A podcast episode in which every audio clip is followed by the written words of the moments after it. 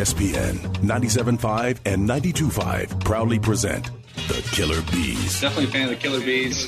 Don't sweat the technique. Live from the Veritex Community Bank Studios, here comes the fastest three hours in Houston sports radio. Here's Joel Blank and Jeremy Branham. Oh, hell yeah. You about to get all stung up.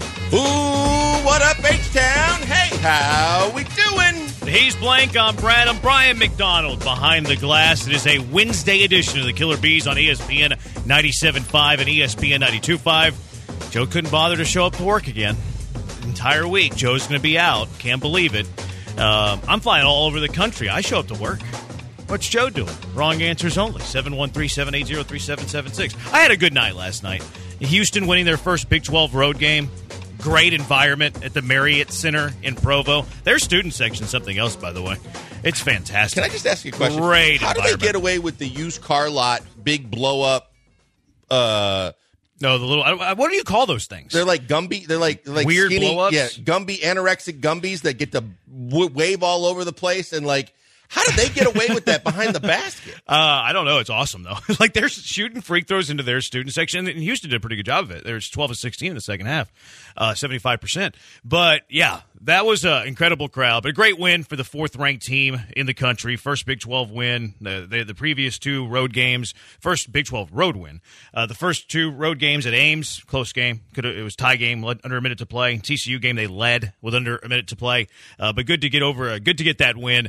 Uh, Houston, that defense really really good. At BYU the way they play the way they play is a lot of fun too. You know they they get up and down the floor in a hurry. They shoot a lot of threes. They score a lot of points. That was that was only the second time all year that they have not surpassed seventy points at home inside Wow. the Marriott. Yeah, they're, I mean their I mean, offense look, is high octane. The defense travels. I know that you guys had an off shooting night. Was it two games ago? But you, you were up. Tw- you were up 28-14 at the half and held them to under twenty percent shooting. Like when you can suffocate on defense like that, you can play anywhere at any time against anybody, and that's that's the greatness of Kelvin Sampson always.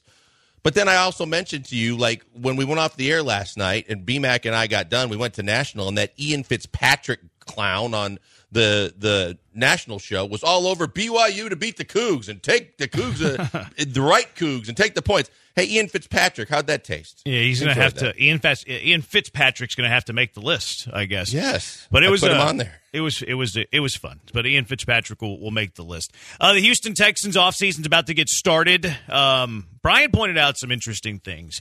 Um, did, did DeMeco Ryans, and I think that even Nick Caserio, because I went and listened to some Nick Caserio with uh, John Harris and Marc Vandermeer, rock and roll.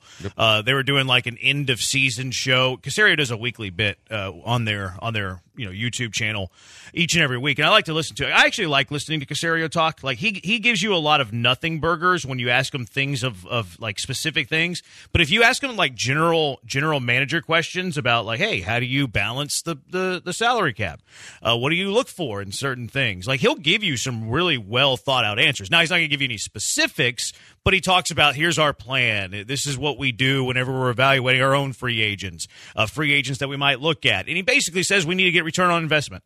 You know, and this is this is the phrase that we like to discuss as well. If you're going to spend ten million dollars, you want to get thirteen million dollars of production, especially in a salary cap league. If if everybody's going to be at the salary cap figure, how do you win? Well, you get the highest return on the dollar that you spend. And he'll say that sort of thing. But Caserio was talking about a very specific thing that DeMeco Ryans was talking about right after the season. This was post game. This was the Monday press conference. Here was DeMeco talking about a very specific thing with how they need to improve. the running game will be significant for us to improve upon. I think you see as you go throughout this game, especially in the postseason, right? Teams that win games, you got to be able to run the football, right, and sustain it. And we weren't able to accomplish that versus the Ravens, and it showed up. So we have definitely areas to improve, uh, many different areas, but run game is one of those areas for sure. Okay, like that that seems pretty obvious. like he's saying they need to improve in the run game. Like I I take him for his word. So, and you and I were kind of knee deep in a little of this yesterday, but that could go a- a couple of different ways, right? That could be running back proper, or that could be strengthening the offensive line. I think that's the. I, I honestly, I think that's where the conversation is at because yes, you need to improve the running game. Here's another one with DeMeco Ryans. Uh, kind of the very same tenor in his voice talking about the run game. The front again is everything for me, and we'll invest a ton of resources into the front. Right? If you want to play good defense, right, your front has to be elite, and that's why I envision us playing elite defensive football. And we we have to get better there, and to get better, you have to invest the resources there up front. So that's what we'll do. That's where we're our focus is heading into the off season is to make sure our front right, gives us an opportunity to win some games. Okay, that that's pretty obvious. Mm. Like that's he's telling you what they're going to do. Brian pointing out too, like go back to last year before the draft, whenever we were trying to get, and we didn't have any information on DeMeco yet. Like he was a coordinator, certainly he was a player here, but you don't know how he handles press conferences. Whenever he speaks, or do those things become true? Like Dana Brown speaks a lot, a lot of those things don't come true. Last year, when DeMeco was asked about drafting a quarterback, we have a really good to a couple of good quarterback prospects at the top of the draft and we want to add a young quarterback to our team. We think that'll be the right thing to do for our team. We feel like we ought, we have a good nucleus of players. I still want to add some competition to the quarterback position. And this year, there's two good guys at the top that we've looked at and that we value pretty highly. So we're excited about this draft to be the number two spot. DeMeco last year told you they were drafting a quarterback. Yeah, it seems fairly obvious that they like two quarterbacks, and we would all assume that's Bryce Young and C.J. Stroud. I Obviously, assume, it, it, worked out in their favor uh, for for who got to them at two. But he told you right away. I believe that was on Told April fourth from DJ, uh, DJ Bieniemy that they're taking a quarterback at two. They're taking a quarterback at two, and those two sound bites we just heard from DeMeco Ryan. We have to get better at stopping the foot. And like I know that a lot was made this year. Of the Texans improving in the in the defensive run game, mm-hmm. which they did. I mean, look at the numbers. The numbers would support that. But there are also a few games where they got gashed. Go look at their two games against Indy. They got gashed in both of those games. Go look at the finale against Baltimore. They got gashed. Now Lamar Jackson ran for hundred of those yards, and you can talk about game plan, things like that. But DeMeco has flat out said we have to get better on both sides of the ball at either running the ball better or stopping the run better. On the defensive side, like the defensive line coach, Jaquez Cesario, however you say his name, uh, they're moving on from him. Now, they're promoting their assistant defensive line coach, so I don't know if they were just unhappy with the Jaquez Cesario or if they really like their assistant offensive line coach and they want to keep him around. It could go both ways. I- would be guessing if, if, you know, I was trying to make this, you know, understanding of what they're trying to do with their defensive line coach. They could either not like the one that they currently had or they could really like their assistant D line coach. It's one of those two things. You also know that you have, like, if you don't like the way that you're stopping the run, it probably needs different personnel. Well, that's like, that's, that's the first thing that hit one. me. I'm thinking, well, as much as I like Sheldon Rankins or Maliek Collins, it sounds to me like he really loved, and obviously you would love if you're a defensive coordinator, the front line that he had in San Francisco. And you know, I mean, Stubblefield and and and Bosa and and those type players aren't walking through that door unless you're playing, even if you're paying exorbitant amounts of money. I don't think those type of players are out there. But he obviously is looking to upgrade from the two guys that he had in the middle of the line last year. I think it's obvious. Like if he's telling you we have to get better at the run game, that that's like the key priority of the offseason. Nick Caserio said the same thing with John Harris and Marc Vandermeer when I was listening to it on the way here today. So you've had the general manager, the head coach, that they have to get better against the run. You're not changing the play caller defensively. That's DeMeco Ryan. So that's something that's fixed. That's a fixed cost of doing business. The only thing that you can change is personnel. Now, it could be front seven. It doesn't have to be I just think, the defensive line. It could be linebacker play because linebacker be, play was but, I poor, mean, think and you where- played a lot of nickel in the second half of the year. Think of where DeMeco is coming from. We've heard this from other great linebackers that play in the league. I, I remember quotes from Ray Lewis about this, talking about some of the great defense alignment he had in front of them, and how we, when he had those great defense def, defense alignment in front of him, keeping him clean, letting him run through the gaps and make plays without having the offense getting up to the second level and getting hands on them, it just made the whole game easier. And so that's exactly where DeMeco's mindset as a former middle linebacker is coming from. He's thinking about the great defense alignment that he had in front of him at different places, and how if he unlocks that, then it doesn't necessarily matter that he has the greatest linebackers in the world because those defensive linemen can not only make the linebackers' job easier, but they can also make the corner's Well, job I- easier if they're getting pass rush. I think they're trying to upgrade the linebacker too, but I think that yeah, again, he could be spoiled by the fact that like especially from his last stop. Like that that whole front four was all world. I mean, that's that's rare as all rare rarities in terms of defensive alignment. But to to the Ray Lewis point, you're right. When you had Tony Siragusa and you had Nada or you had guys like that that could block up the the the, the initial line of contact, linebackers could do a lot more. But you got to have a linebacker like that too, and I don't know that they have that yet. No, I don't. I, Harris I, to me is developing into that, but he's the only one. Right. Like even even Cashman, as as good as he was this year, it is like as close as he was playing to a ceiling, maybe even exceeding that ceiling. Is he somebody that you would call? A good linebacker relative to the rest of the NFL. Played that way this year. Is that something that he can sustain for a long period of time? I don't know. And then they they don't have a third guy. Like that's the reason they played nickel. Like that's a reason they went away from their base four three and played ninety five percent nickel. Like after they were they acquired Desmond King. So we we you're not changing play calls. Obviously, it's DeMeco Ryans. Um, it could be linebacker play, but I, I agree with Brian that he's speaking D-line, about the defensive line. It's not the edge. It's not the edge. It's not Will Anderson. They obviously love Will Anderson. I, I don't think it's John Greenard. Like they That is an interesting part to this, though. If he's talking about in that sound clip we heard that we're going to invest heavily in the front, Yep. investing heavily includes Jonathan Greenard coming or paying him in free agency. But if he's unhappy with the line, Maybe does he so. include him in Maybe that so. conversation? So. I think you can include Greenard a bit in this conversation, but I think that he's specifically talking about the defensive tackles. I think he's talking about the interior of the defensive line. And it's interesting because whenever you hear like the the conversation with who you should bring back, everybody, oh, Sheldon Rankins, great year, bring him back, was a key figure of, of helping this uh, run defense turn the tide. Maliek Collins actually under contract uh, for next year, but hey, Maliek Collins, this great weapon. And then you have the head coach kind of, well, they, they moved on from the defensive line coach. He's flat out, and the general manager, flat out saying that they have to improve the rush defense. I don't think that the Texans coaching staff and front office is as high on the defensive tackles as the general the general I- population. It obviously sounds that way I think- because when, think when you're so. thinking about it, look, and and is I didn't realize Collins had an extra year left on his deal, but I knew with Rankins that when you think about what was the difference, obviously DeMeco plays a difference in the way that the scheme is called on, on defense when he takes over. But the fact that when they brought Rankins in, I thought that was a great pickup. That's a savvy pickup on a guy that's not a fighting Rex Burkhead that's fighting to try and say, you know, send a message to the rest of the league. I can play and I'm looking for a better deal. And I thought he played well enough to get just that, whether it be from the Texans or somebody else. But I thought he was a big reason why their run defense was better than it was the last two to three years. Yes, Rankin or Collins has a cap hit of nearly 13 and a half next year and you lose money if you cut him pre-June. Now, if you cut him post-June, it saves you two and a half million dollars. But is that worth it?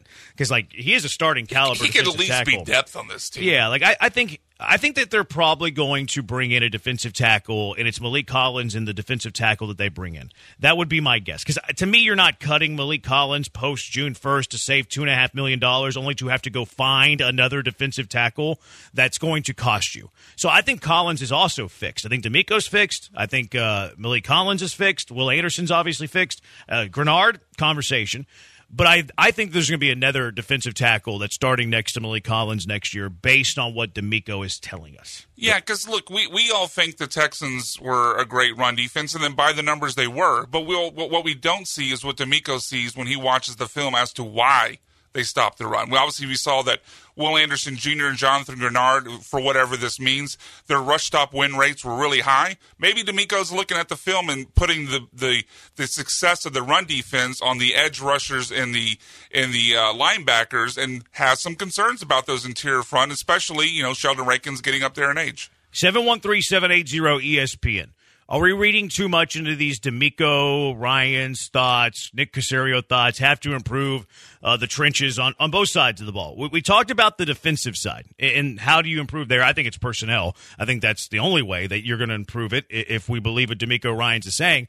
What about the offensive side? How, how do you improve that run attack on the offensive side? Because I'm seeing a lot of conversation. Well, you can't add to this offensive line. You're you're pot committed to this offensive line. I disagree. But how do you improve that side of the ball when it comes to running? 713-780-ESPN. Busy show. Uh, since Joe's not here, Brian McDonald will make weird faces on a Why the Face Wednesday. It is mock draft season after all. We all love a little bit of mock draft season. It's what everybody told us.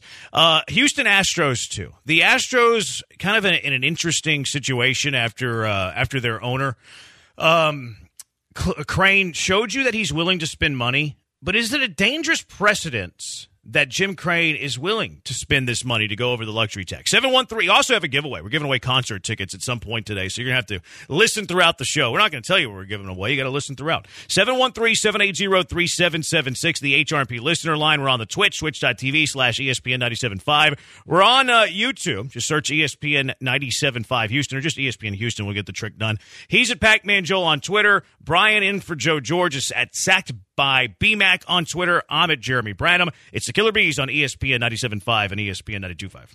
ESPN 97.5 and 92.5. All your base are belong to us. All your base are belong to us.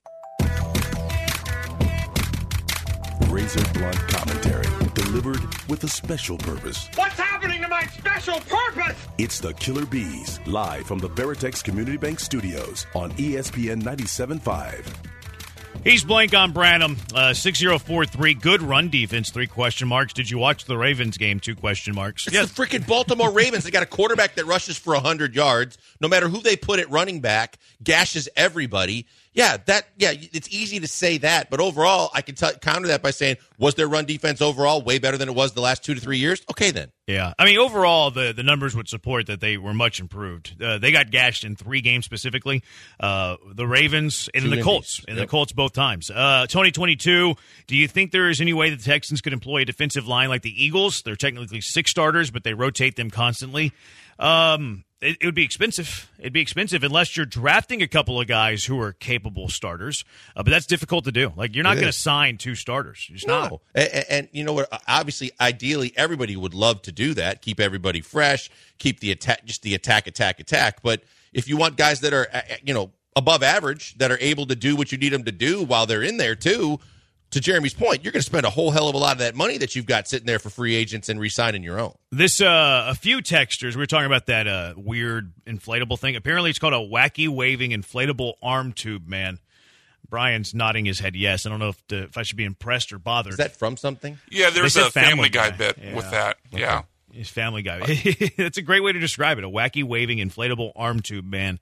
Although you should probably call him a person, not a man. It is 2024. Mm, Uh, 713-780 ESPN. So how do you improve the run attack? DeMeco's saying that they're going to have to improve both sides of the ball when it comes to stopping the run, when it comes to moving the ball on the ground, which I agree with. Like you can't have your entire offense being dependent on CJ Stroud, uh, especially with trying to run the San Francisco West Coast Shanahan thing. They want to build off of like play action. So the other team has to respect the run. And quite frankly, the teams that the Texans were playing didn't respect the run. Even games when Singletary went off, well, there was a reason he went off because they didn't respect the run. They were giving that part of the game up. They were allowing a few yards for Singletary here and there. Now, Singletary was a huge improvement over Dameon Pierce. There's no argument there at all. So, what is the plan? And I've also heard this this narrative. Well, the Texans are pot committed to, you know, they can't add to this offensive line because they've spent on uh, Laremy Tunsil. I can say his name now that the season's over. They spent on Tytus Howard. They traded and re-signed Shaq Mason.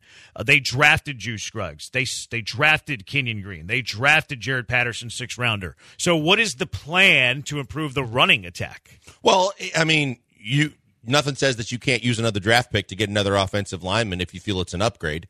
Um, you know, obviously the, the the ideal situation would be Kenyon Green comes back from injury and he gets he gets stronger and tightens up and becomes a pass blocker, and then suddenly he's in the mix, regardless of how he he he factors in starter, you know, depth, whatever, but he could be a big part of this. You've got a guy with the versatility of of juice, so that helps you a lot.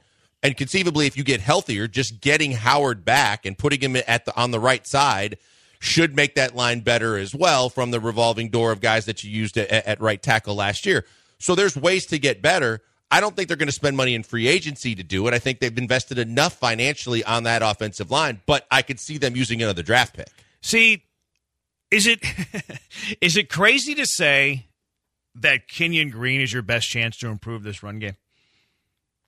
Is it crazy? Because- I feel like that's kind of crazy. Too, it feels crazy to say. Like it felt crazy whenever the words were leaving my mouth because he, he was. I mean, he's been it's two years in. He's two years in. He's a bust. Yep. Two years in. He's a bust. Yep. Watching the Ravens Texans game the other day, I'm sitting. there, We drafted Kenyon Green over Kyle Hamilton. Man, it felt gross. It felt nasty watching that. Uh, certainly one that you would like to have back. But Kenyon Kenyon Green's strength is his ability to block against the run. Not a great pass blocker, and like the injury concerns, like he, he wasn't very good as a rookie.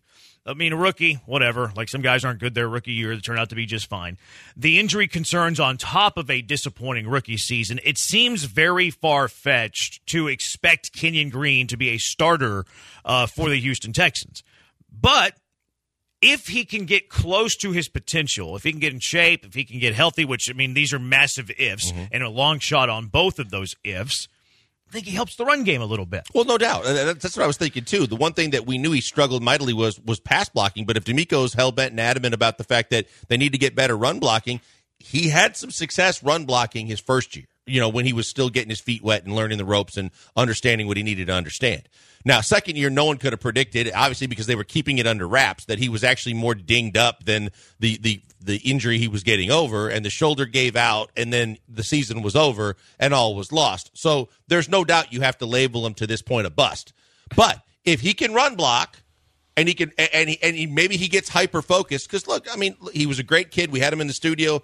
I thought that you know everybody was pulling for him the local kid the a&m product as well. But you look at it you go he's a little doughy. He looks like he could tighten up. Looks like he could really kind of you know hone his craft in a little bit maybe there's a wake up call in there that helps him kind of hone his skills and, and he becomes a guy that you can use and, and, and become someone that can help you The big the big problem with kind of waiting to see if Kenyon Green can recover and be the guy that you hoped he would be with the first round pick is by the time you find that out, it's pretty much too late to do anything about it if you're wrong. Yep. So I think to me, I would probably not first round because I do, and I believe what DeMeco said about the defensive front. I think they're going to try to, especially if Byron Murphy uh, or T'Vondre Sweat, one of the Longhorn defensive tackles, slip. I think they there's a high probability they take one of those guys or another defensive tackle at 23. But I don't see a problem with taking an interior offensive lineman in the second round because worst case scenario, I mean, what did we see the Bills do and have some success with it in that game against the Chiefs? They were running six offensive linemen out mm-hmm. there. Plus, you're going to have injuries. We saw that with the Texans this mm-hmm. year. They had injuries across the line at all times during the season. So you take a guy, and if Kenyon Green comes back and he's good, then you got you got depth. And if not, then you've replaced him. See, that's where I'm at with improving the running. Like I- I've heard again the narrative that you can't add to this offensive line because you've already spent money and draft picks on it. So what? So what? If the entire goal is from this point forward to make your football team better, you can't be sitting there thinking about the moves that you made in the past. And if you do, and like I don't hate the idea. To, like to Brian's point, like second rounder, that sounds fine. I don't hate the idea if the best player available at 23 is a guard or a center to draft that guy. I, that sounds good to me. If the mm-hmm. if the focus is to improve the run game, why wouldn't you be entertaining the idea of interior offensive lineman at 23 if it is the best available? And I think that there are two positions to be had.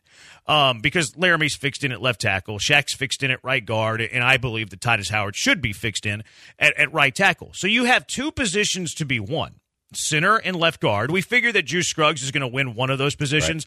Preferably, I want him to move to center. I think his frame is better suited for center. I think it's his best position, which means it opens up the left guard. Look, Kendrick Green's not, or Kenyon Green's not going anywhere. He's currently under contract and still very cheap because he's a rookie. So you have one spot there. You have Jarrett Patterson. Like, look, he was a six rounder. Like, you shouldn't be making plans because Jarrett Patterson had a good rookie season. Six rounder. He can, he can compete for a job. He can compete with a, for a job with Green. And then the, the other guy, is the guy that you draft. Like four guys for those two positions isn't going to hurt you, and you're going to carry four guys from the interior offensive line. Addition with Shaq Mason, let's call it five guys. So you would carry Shaq Mason, a center, a left guard, two backups. You're carrying five guys anyway. Yeah, that's fine. And, and I think that uh, unlike other positions that are so hyper important to get higher in the draft, I think the one thing that we've seen across the league, and I saw it in Green Bay a lot with Runyan and other guys, is the fact that you can go get a guy in the sixth round, a fifth round, a fourth round offensive lineman that can end up being an above average starter on your offensive line if you have the right personnel in place to be able to, you know, to, to kind of decipher all the offensive linemen dangling around the middle of the draft to find a guy that has some NFL potential and then develop that. But it's possible. But I'm with you guys. Look, I, I, I thought that when you're thinking about it, and we discussed it a little bit yesterday, but the two kids from Texas make perfect sense if Yeah. DeMeco feels like, hey, one of those guys could be better than what I got right now in Rankins and Collins. And there's one guy that could be a disruptive force that helps me do what I've just said I wanted to do, which is upgrade my defensive line. So those two positions alone, I'd throw safety in there at some point in the draft as well as something that they got to pay attention to. Mm-hmm. But I think those are primary focuses in the draft. Three six six seven. Uh, that's a that's a heck of a lot of ifs talking about uh, Kenyon Green. I, I felt like I was playing playing Let It Ride there. Those are facts. Uh, 3667. 3177 is the running back of the future on the team. Feel good about the running back going into next season? Question mark or use a third, fourth rounder on a running back? No, the future. He's not on the team It now. could be, it could be, like, well, Singletary's a free agent, so he's technically not on the team. But uh, see, even if Singletary's back, like, he might be your starter next year. I don't think he's the, the running back of the future. Now, running back is the other, you know, caveat, another wrinkle to have the, as part of the conversation of improving the running game. I think it starts with the offensive line. That's why I don't hate the idea of drafting an offensive lineman. Uh, I, I want Singletary back on this team. Now, if he's demanding crazy money, see you later, Devin Singletary. You're Devin Singletary. Uh, I'm more open to the idea of drafting running backs in the middle rounds. Like, I'm super jealous of Miami drafting De'Von Achane. Like, if you got that type of guy Oh, in the third round, like that's like he's he's a future. I'm not going to call him a star, although I think he has star potential. He's a little small, and, and he had some injury concerns in his rookie year, so he's per- certainly not a perfect running back prospect. But imagine drafting that type of player in the third round, and what that would do for the running So back group. Even if he's sharing carries with Singletary, even if it's a 15-10 split, or or you're 15-10, and then the rookie is catching balls out of the backfield. The other idea is veteran free agents. I don't. That's not my primary. Like Sa- Saquon isn't somebody I would give 12 million dollars to, or Derrick Henry, or Josh Jacobs. Now, if they did it, like I'd be a little excited. I don't think it's the best way to spend money, but I'd be a little bit of ex- uh, excited about that. The Ekeler thing that we talked about yesterday. If you can get Ekeler on a value deal, that's something that, that really intrigues me. Like he seems washed, but also I wonder if he was disinterested and they were lousy this year. And I saw a number today. Austin Ekeler averaged more yards after the catch over any running back in the NFL oh, this year, Yeah, he even was- in a down He's year. still got this it as year. a receiver. I just This question year. what he's going to do between tackles. Yeah. Yeah, He's too. also he also was pretty ticked off at the way the whole situation was Well, handled because with he him. wanted to be paid. He's Yeah. he's one of the thousand running backs that has never gotten his big payday, and he wants it. And unfortunately for him, he's aged out of that big payday. That's the thing. The age and the the the, the run on the tires that you know he's he's he's got a lot of usage in his time with the Chargers. And that's a concern that everybody has to have. How much does he have left in the tank? As much as he wants the payday. Again, we talk yeah. about return on investment, and that's going to be a big deal no matter who you bring in. Because I think that what what makes it so exciting when you look at some of the backs you could find in the draft, like in Achane, or you know when you look at Miami, it's the Shanahan system, right? But they have Mostert, who was the kind of dynamic back until he got a little older that Achane is now currently, and Wilson's the same kind of running back, and that's kind of Singletary. although He's a little smaller, but you need a guy like that, a dynamic, speed, quick, you know, that can juke kind of guy that can really make this this motor run faster with, with the offense. Yeah, you just worry if if Ekeler really only has you know tread left on the tires as a receiver and not a runner, then anytime you put him out in the field, the defense knows he's not running the ball. If he's going to be involved in this play, it's going to be through the passing game. Yeah, I mean you're not going to completely shut it down, but you have a pretty good idea of the tendencies. But I don't, I don't hate a running back. If you can get Ekeler at six, seven million, Singletary between three to five million, a little Ekeler Singletary rookie running back in the fourth round, and then Dameon Pierce, I guess, would be your fourth running back. Yeah, I could get behind four. that. Like that's, I I think I'd rather go that route than let Singletary walk, sign Saquon. It's Saquon, Barkley, and like a fourth or fifth round running back. Like I, I lean the first round. I think. Yeah, I I, too. I think I lean option A. Uh, 713-780-ESPN, HRP listener line, 713-780-3776. Which way do you lean? Uh, what are the biggest offseason questions that you have for the Texans? What are our biggest questions entering the offseason as well? 713-780-ESPN, the HRP listener line. Killer B's on ESPN 97.5, ESPN 92.5. Hey guys, a moment for all state siding and windows. Look, I just got new windows put in my put in my house. It has made a massive difference. First and foremost, the appearance on the outside of the house upgrades the overall value of your house the minute you roll by. And then uh, next to that, the biggest thing that's the most important thing is your house is probably the biggest investment you have. And the fact that you can install quality windows that are going to be energy efficient and save you up to 40% on your monthly energy bills make it even better and, and more of a, of a plus for you when you make that kind of an investment and see that kind of return. And the people at Allstate Siding and Windows are the best in the business. Mary and Mike, family owned and operated for almost 50 years, and they have supported Houston sports and ESPN, but they support the people of Houston. All they want you to do is call them to see how they can help you, and they can fill you in on all the different ways that they have special financing uh, financing options. Options 12 month with no interest, 8 months same as cash, $150 off on windows with a minimum of 10. I'm telling you this because I'm telling you they're the best in the business. Business and they care about you guys as Houstonians. All you got to do is call them and see what they can do. They'll come to your house and tell you how they can help, and you can weigh your options. 832 204 1936. That's 832 204 1936, or call them if you want, or hit them up on the website, allstatesidingandwindows.com. ESPN 97.5 and 92.5. I'm an idea man, Chuck. What if you mix mayonnaise right in the can with the tuna fish? Hold it! Take live tuna fish and feed them mayonnaise.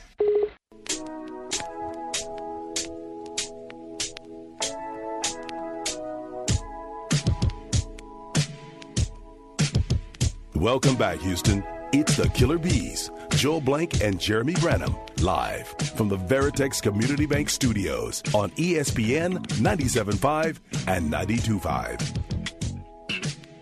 He's blank on Branham. What are your biggest off-season questions for the Texans? We'll get ours as well. 713-780-ESPN HRP listener line, 713-780-3776. Uh, 3300 says Jonathan Brooks from uh, Texas, the running back there. I like his game a lot. Uh, also think that he could slide in the draft because he's coming off of an injury. Like, hey, I think you could wait till Yeah. fourth, fifth round, probably. and I'm, I'd even be okay. Like, I don't think this is the case, but let's just throw it out there. If you could get him in the fifth round because he slides, because he's hurt, but he misses the first four weeks of the season, that's all right. I'm okay I would even that. be fine with that in the fourth round. yeah. Like, I think I, the third round is where I cut off, like waiting for a mm. guy half a season. But fourth round, sure. I'm, I'm with you. I like and, the idea and of it's that. perfect because the recipe for success with NFL teams a lot is yeah third too, but I mean you can get f- fourth round, fifth round running backs, a- and you can get them to be better than serviceable for multiple years, a- and that's a huge help to you not only on the field but financially with your cap. 3780, uh, where did the Chiefs get Pacheco? What round? I want to say it was He the was sixth. seventh round. Was it seventh? okay, I Seventh, thought it was six. But then you look at a guy like Kyren Williams, who's in his second year, not his rookie season. He was a six rounder as well. rounder, yeah. So you can, I mean, Aaron Jones was a f- fourth, fourth rounder. round. Yeah, he was fourth. and then Williams, who ended up with the Uh, I Lions, believe he was a eventually he was no, he was a fifth round. He's a fifth The rounder. fourth Okay. and fifth. They got him in the middle of the draft. you can find some value there. And Caserio's been pretty good about drafting running I backs. mean- Pierce was fine until he got into the wrong Exactly, scheme. and he was a fourth round pick that for a season he would have had a thousand yards had he not missed like what was the last five games of the season. Yeah, he just doesn't fit the scheme. I mean, it is what it is. And like people are saying, well, can he bounce back? I I don't think so. I just think he's a round peg into a square hole, known as what is the now the Houston Texans Yeah, offense. he can bounce back with another team. I think that so. runs it a different way. I mean, that's to, to the Texter's point about what, what the Texans, you know, were gashed by the Ravens. But we talked about it with Qadry Ismail. The fact is, the Ravens' offensive line and their system is conducive to just about anybody that can carry a loaf of bread, carrying the football and getting yards. Yeah, I've seen some people like NFL.com had a had a story where DeMeco Ryan said like uh, we'll see on Dameon Pierce. I think they're kind of taking him out of context from his press conference the other day. Like I don't see Dameon Pierce being cut because he's still cheap. Now, if you could get a fifth or sixth rounder for him, I think that's something they might entertain. Well, and I think that ideally, of course, he and his agent would love to see him get traded so that he could have the opportunity to play in a system that you know utilizes his strengths. Yeah. But the right deal has to be for you. Otherwise, he's very cap friendly, and we know what he can do on the return game. It might not be what he wants to do, but it might be perfect for the team unless you can find someone that's willing to be a good trade partner. Like 12 months ago, if you said Dameon Pierce for fifth rounder, people would throw rotten tomatoes at you. Yes, it would. I, I would trade him for a fifth rounder right now. Would Yeah, you trade I mean- Pierce for a fifth rounder? Yeah, I mean, if he's not going to be used here, and, and you think the fifth rounder can get you someone that's going to be, you know, at least play a role on your roster, and not going to be a throwaway pick like some of the Caserio moves of the past, which I think hopefully we're done with, then yeah, I mean, you can find a home for him that gets you another resource and asset to use. Sure. Let's go out to the HRP listener line, 713-780-ESPN, HRP listener line. What are your biggest off-season questions? 713-780-3776. Michael, you're in the hive with the bees. What's up? Yeah, hey guys, I think you know my biggest uh, concern is second year drop off, especially with a coordinator change and eh, with with Slowik. But I'll, I'll counter my own argument with a little bit because before the Cleveland game and all the Slowik interview talk, uh, I was really worried that he'd be distracted and, and not put together a good game plan. And uh, one of you would kind of agreed with me, and one of you didn't. And it turned out he had an awesome game plan for uh, the Cleveland game. But I'm worried if Slowik leaves, and I see what happens to Philadelphia in a second year with coordinator changes. It just, that just worries me in a, in a, in a second year for the Texans. Yep. And I'll hang up and listen. Appreciate, it, the Michael. call. Yeah, look, I, I think that first and foremost, when you talk about what we were talking about later late in the show yesterday was the fact that it's just from a continuity standpoint it's in the best interest of your quarterback and your offense if you can just keep rolling and, and, not change anything. But we know it's the nfl we know promotions happen. We know people notice when you have success. But to your point as well uh, the one thing that has to we have to be very cognizant of is that you don't have a cupcake for a schedule next year. You got a first place schedule. And so you're playing a lot of the best of the best. And so you're going to have to up your game. And that's why we're talking about, you know, where they have to improve and, and areas that they have to focus on because you're not going to be playing, you know, cakewalk schedule and playing Carolina even though you lost and Atlanta even though you lost and, and some games that you're supposed to win you're going to be playing the Chiefs and you're going to be playing the Dolphins and you're going to be playing you know a lot of big time teams that you're going to have to be ready for and take it up a notch and therefore that's why you have to make improvements. You can't just rest on what you've done and obviously keeping Bobby Slowik in tow would help. Yeah the um I have it at 40% that Slowik leaves. I, I think it's a valid concern Michael because it's the like I'm not too concerned because it's Stroud, but I do think it's a valid concern because you fear the unknown. Like you mm-hmm. don't know what it's going to look like, and he put, he put out a great example uh, with Philadelphia, and I, I just I never believed in Brian Johnson. Uh, sorry, you know, look up his resume. I, I can tell you why. Um, and he got fired after one year. It's interesting because he was interviewing for head coaching jobs, and then he, he got he got got he got fired. So there's the fear of unknown when it comes to having a new offensive coordinator with a second year quarterback. That's why I if he does leave, I, I need somebody from the same scheme that understands the same language that, that's doing the same stuff that Slowik is. Maybe it's Jerrod Johnson. I don't know. I don't know how far advanced Is after one season with Bobby Slowik and, and new to the scheme. Uh, he's another guy who's drawing interest from other teams. He interviewed with Philadelphia for their open OC job. I've read that he's the favorite in Cleveland. The Saints were another spot uh, where he interviewed for Cleveland the OC. New Orleans for sure. Yeah, like. Uh, you know, I've I've thrown this out to you previously, but I think that if you can get him away, if if uh, on the if scenario that Slowik leaves, Frank Smith is a guy that I would be heavily looking into if, if, you want to stay within the Shanahan system. He's the OC in Miami and he doesn't call plays. Yeah. You can say you call plays, and you even mentioned the best way to get him is make him the associate head coach just so that it is a, a legit promotion so that you can get him away. But he's a guy that knows the system. He knows the Shanahan part of it. He's gotten uh, uh, some you know good experience with McDan- uh, Mike McDaniel, and now he comes here and, he just picks up where Bobby Slowik left leaves off. He gets his first chance to call plays, and he's got a hell of a lot of resources to work with, starting with C.J. Stroud. No, I uh, I, I, love the idea. You make the call. I, I don't know his, his, how much he would entertain it. Although he'd be, I mean, you have to be intrigued, right? Like that's yeah. the whole purpose is to call plays, and if you're calling plays, you got a better chance to be the head coach. So I certainly would make that call. Now Miami might push back, say, well, it's a lateral position. Technically, I guess it would be a lateral position. Do they allow him to interview? I don't know. Uh, he would be on that short list. I think I think Jerrod would have a real chance. Kubiak, I think, would have a real chance. But I think there's a better than fifty percent chance Slowik stays now because of the Tennessee job. Yeah, I, I, dropped it once Tennessee was filled. I dropped it to thirty percent, and and I think it's going to go lower than that. And when we talked about the jobs that are still out there, the only one that I can't unequivocally see there's a front runner for that isn't Bobby Slowik is Carolina. That scares me. But there's a lot of pitfalls if you're taking that job that you've got to have guarantees for. Mm-hmm. So the situation, yeah, money wise is probably better, but longevity and survival rate might be a lot worse. Yeah. Uh, see, I have them second in two different spots. I have him second in Carolina. I have him second in Washington. He's option B in both spots. If option A says I'm good, then maybe Slowik has to make a decision. Do I stay with Stroud and the Texans for one more year, or do I take Carolina? Do I take Washington? And we don't know what Slowik's thinking. Uh, that's the first question I have. What are what are our biggest questions for the Texans offseason? 713-780-3776. The first one I want to kick around, who is more likely to leave? Bobby Slowik or Jerrod Johnson? We'll discuss it on the other side, get to your biggest questions for the offseason as well. It's Killer B's on ESPN 97.5 and ESPN 92.5. There is no question what the best basketball goal in the market is. It's a goal from Pro Dunk. It's unlike anything you'll find in the big box stores. Uh, you live in a neighborhood, you see those cheap basketball goals all the time. The rim's busted, it's broken, the net's yanked out. Sometimes the backboard's broken. Sometimes they're laying on their belly. Yeah, it's awful. It's terrible for the neighbors, too. Make sure you get a good basketball goal. And the best way to lock that in and guarantee that is a goal from Pro Dunk. They make the highest quality that you'll find. A tempered glass backboard gives you that true, authentic feel that you see in arenas. It's got stainless steel hardware. It's rust proof, which is critical in Houston, of course. Breakaway rim, which is important because you can lower the goal all the way down to five feet, all the way up to 10 feet, anything in between because it's height adjustable. And with their new goal, with their new goal Thor, they have a lightning adjust feature, which you can raise the goal anywhere from five to 10 feet in 10 seconds with the use of a drill. How easy is that? It's fun to do. It's idiot proof for guys like me. It is fantastic. Raise and lower those goals with lightning adjust from Thor in 10 seconds. Their accessories next level too. LED light kits for night play. Uh, you have work. I understand that. You're not like the Twitchers. You have a job. Uh, you have kids. They have to go to school. Only chance you have to play is when the sun goes down. Well, get these LED light kits and you can play when the sun goes down.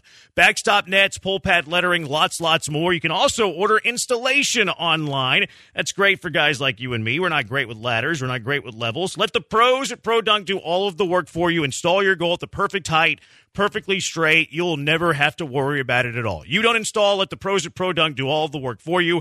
Give them a call now, 281 351 9822, 281 351 9822, and visit produnk.com. That's produnk.com. ESPN 97.5 and 92.5 at work, in the gym, and in the bedroom. I've seen the huge difference it's made for you in the gym, at work, and in the bedroom.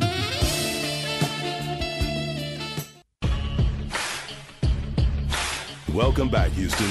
These guys missed you over the last break. It's the Killer B's, Joel Blank and Jeremy Branham, live from the Veritex Community Bank Studios on ESPN 97.5 and 92.5.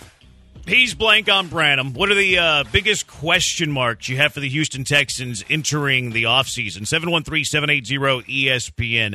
Uh, my, my question is kind of pertinent with the news of the last couple of days. Who is more likely to leave? Offensive coordinator Bobby Slowik or quarterback coach Jerrod Johnson? I, I think it's Slowik. I, I think that people are going to give Jerrod Johnson interviews. People are going to be interested in the intel. I think it's good for both parties. I think it's good for him to interview uh, and and get you know accustomed to the process. But I think that Slow Slowik's the guy to me that is the hot name because of what just happened this last season and knowing what you know. I, mean, obviously the hope is that Jerrod can do what Bobby did here, but Bobby's already d- been there, done that, and did it to a level to where he's getting head coaching opportunities. I, I think you're right. The Washington thing is he's kind of the poor man's Ben Johnson just because he's a year behind him. But I think those two guys are going to be hot in Washington. I think he's he might be the front runner in Carolina, though I, I'm not sure. But uh, I think that he has a better chance to leave than Jerrod. Jerrod's just getting his career started to kind of on the ascending uh, to get to be an OC and then eventually, hopefully, for him, a head coach. See, I think it's I think it's opposite. I think there's a better chance for Jerrod to leave than Slowik. Because Slowik, I have it forty percent. I, I think Jerrod, I have it like sixty percent. Because I, I think he's going to have offers to be the offensive coordinator. So it's do I take an offensive coordinator position at Cleveland or New Orleans, or do I stick around? I'm the quarterback coach at Houston. Now I can see a compelling case where you stick around. Like, what's his ultimate goal? Is it to be a head coach? Okay, if it's to be a head coach, is it better to ride the you know hitch your wagon to C.J. Stroud? Maybe you have to wait another year before you get play calling, although it's no guarantee you become the offensive coordinator. Or is it better to say, okay, let me go call plays in New Orleans, try to put my you know name on the map that way? Or he interviewed at Philadelphia. Can he can he go resurrect Jalen Hurts? Because if he does that.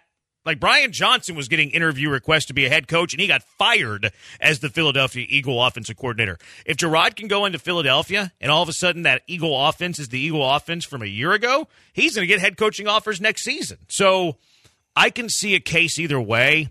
Because I don't think Slowik leaves, I think Jerrod's going to entertain the idea of being a coordinator somewhere this year. Yeah, and I think it's interesting because of the fact that it depends on the situation you're in. I think it's a tough situation for him to go into Philadelphia, where I think that, uh, quite honestly, I think they're going to go with a vent- veteran offensive coordinator uh, that's very run dominant, obviously, because of the, the fact that that worked the best when you had Steichen there.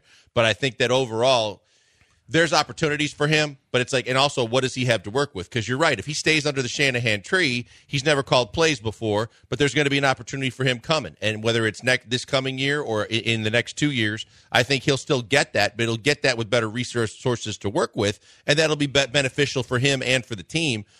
I, I just. I, I guess we, you know, I, I don't see it as being the, the, the situation where a team that, especially teams like Cleveland and or New Orleans. Now he goes to Cleveland, Stefanski's still calling plays, if I'm not mistaken. Uh, he is. So you know, you go, yeah, you go, and you can be the coordinator, and then you can learn from another really good play caller. But you kind of separate yourself from the Shanahan tree. So Yeah. it'd be interesting to see what he chooses to do. unless he gives up play calling, which I don't expect think him to do. do- I don't think he's I don't do that. expect him to do that. Now, I mean, he kind of be doing the same thing in Cleveland, except he would have the promotion and he would have the title. So does that get him closer to being a head coach? You can make the case that it does. You can make the case that it doesn't. What's your biggest offseason question for the Texans? Well, I mean, obviously, listening to what DeMeco said, that it, it's going to be how do you create more balance and how do you create more of a reliable run game. I think that's the, the biggest thing that I'd like to see.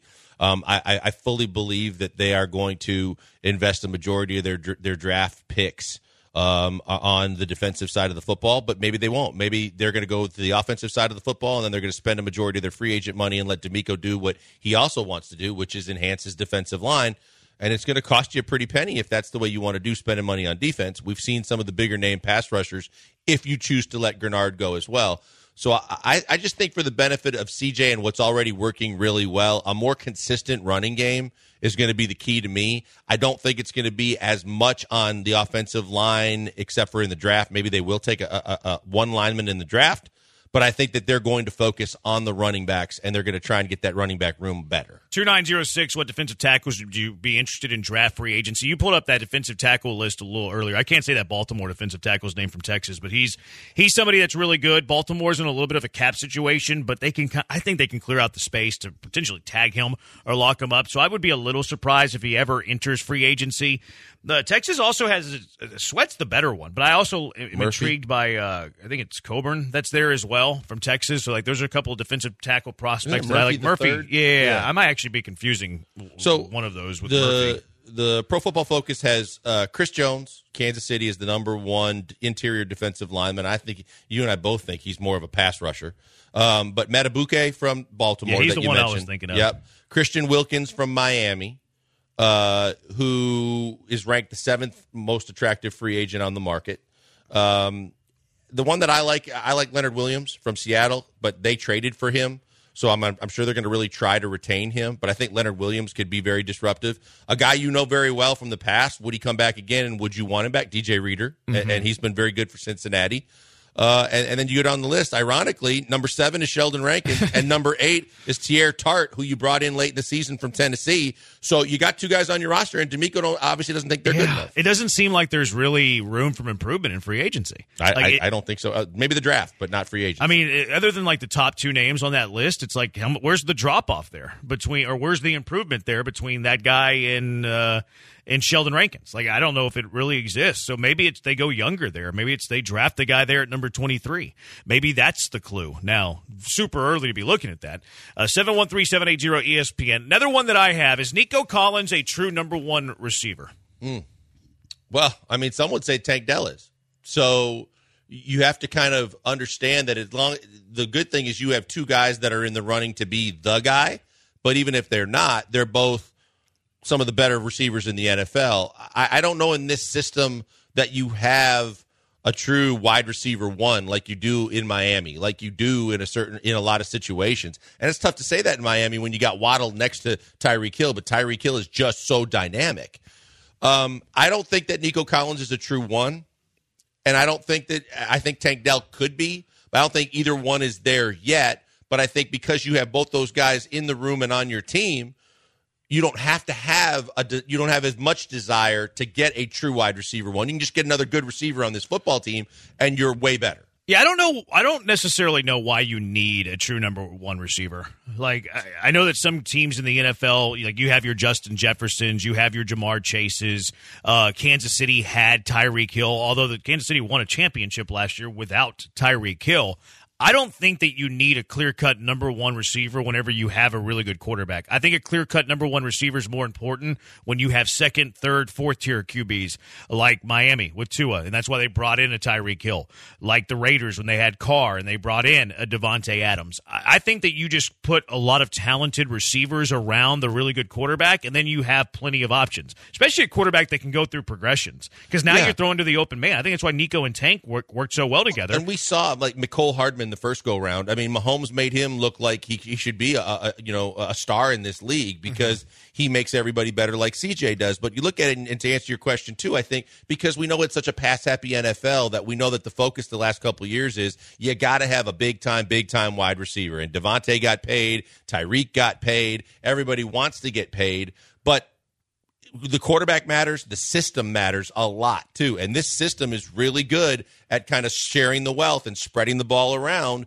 And then when you look at it, the most dynamic of wide receivers, they need the ball all the time. Look at how many times Diggs and Josh Allen get into it, guys like that. You're not going to have that problem here, but you're probably not going to have a true dominant wide receiver one. Uh, see, I think Nico can be your your your number one receiver, and I think this is a very like relative term, and I think it's a question that has nuance. Like, oh, is he a number one? Well, he put up number one production. Like he had 80 catches, nearly 1,300 yards, and eight touchdowns. So his production was number one receiver. Do I think he's as talented as the top 30 receivers in the NFL? No, probably not. Like he's not anywhere near Justin Jefferson. He's nowhere near Ja'Marr Chase. He's nowhere near Tyreek Hill or Davante Adams or Amon-Ra St. Brown. Like you can go down the list where Nico's probably not as talented as those guys. Uh, I, he's I don't think he's a top 25 talented receiver. Now, is his production in the top 25? Yes, it absolutely yeah. is. So that's why it's a nuanced conversation. I, if you have Nico and you have Tank, like you can round out your top three receivers with a lot of different options. Whether you find somebody in the draft, uh, whether like I saw a receiver like free agent list today, and it's like it listed the top ten free agents. Seven of those ten guys, if that's the third receiver you're placing with Nico and Tank, I'm going to be excited for that. No so I don't think that you need a clear cut one for C.J. Stroud. I think it's a nuanced question. I wouldn't say that Nico has the talent of like what we think of as number one receivers, but his production fits the bill for sure. And I think the other thing that we got to factor in here too, when you think about the fact that Nico is like John Greenard in some ways, but he's not going to be a free agent, thankfully, because Nico is. This is the Nico we've will been. Ex- be in a year though. Yeah, I was going to say we've been expecting this since they drafted him, mm-hmm. and what Nick thought of him. But this is the first year we've truly seen that. Was that more CJ or was that Nico, or can it be both? Good thing you have another year coming up so that you can get a little bit of a clear more clarity on that situation. Tank's coming off an injury, but we saw enough of Tank to realize how dynamic he can be in this offense. So therefore you don't have to answer the tough questions when it comes to finances and commitment for long term because of where those guys are contractually. But there is more to see from both guys before you're convinced this is a long term plan for both guys to be those type of players that where you don't need a wide receiver one. It is nice. You'll get another year of information there. Seven one three seven eight zero 713-780-ESPN. This guy says, what about T'Vondre Sweat from the Longhorns? That's who I was thinking of. Coburn's already in the league. Sweat is who I was thinking of. I like Sweat's game too. Uh, 8693, I'd rather elite tight end. Great red zone option with Stroud's accuracy. Sign me up. That would be fun too because now you have Tank, Nico, elite tight end. Because I wouldn't call Schultz an elite tight end. I think he's solid, yeah. uh, not elite. Now, the question that I would have, where in the world are you getting an elite say, tight who's end? out there? I'm a, I, I was looking at D lineman, but let me see who's out there in terms of free agent tight ends. I think you have a lot of Dalton Schultz clones. Yeah. I know what's his name Engram in in uh, L.A. Chargers. He, he he wasn't great. He was okay, but he I don't. I think Herbert would like to upgrade the the tight end position from from the Chargers. I think the only way that you're getting an elite tight end is if you're severely overspending in the draft and you trade up for a Brock Bowers. Now, I have seen some uh, discord about a guy named Noah Fant. You've heard of Noah Fant, of course. Mm-hmm. He started in Denver, was traded to Seattle. Like, it's one of those things. Has he played to his potential? Like, he was a former first rounder, hasn't had great quarterback play. Is he a guy that you can get in free agency for maybe Dalton Schultz money that you think has more ceiling, has more potential? Like, I, I would hesitate to call him an elite tight end, but is he a guy that's playing at a five or a six, but he's really the talent of a seven or an eight, that's something that would intrigue. It's possible. Me. Like, um, what's what's the the tight end that went to Jacksonville that finally found his way after getting off to a slow start too, that became um, what what's his name's favorite target. Um, oh, you're talking about Evan Engram? Yeah, Evan Engram with the Giants. Yeah, Evan Engram. Okay, you're going to laugh at this, but I looked up Pro Football Focus's uh, top top rated tight ends. You know who's number one? Schultz. Dalton Schultz. Number two, Hunter Henry, who I think's got a little bit. See, uh, I think Hunter Henry's like the very similar player. I think you can get him cheaper. I, I think that's possible because I think he has a little less tread on the tires. He's he's been used the wrong way, but he's gotten paid the last couple years. Noah Fant is number three. Uh, Everett is who I was thinking about with the Chargers, not Engram. Everett, yeah, he's uh, solid the tight too. end from the, the Chargers, is number four. And Adam Trautman of the Broncos mm. is number five. Austin Hooper is Fant not on that list? Number six. Um, Gesicki is seven, and that's it. That's Fant's a free agent, as far as I know. I'm curious why he's not there. Oh no, I said he's number three. Oh, he is three. Okay. three. Yeah, I'd be intrigued by Fant. 713-780 ESPN. Blankers has a problem with Jon Heyman. It, it involves Billy Wagner. It involves the Hall of Fame voting. Why is Blankers upset with Heyman? It's the Killer B's on ESPN 97.5 and ESPN 92.5. ESPN 975.com. We keep getting away with it. I want some more. Give me some more.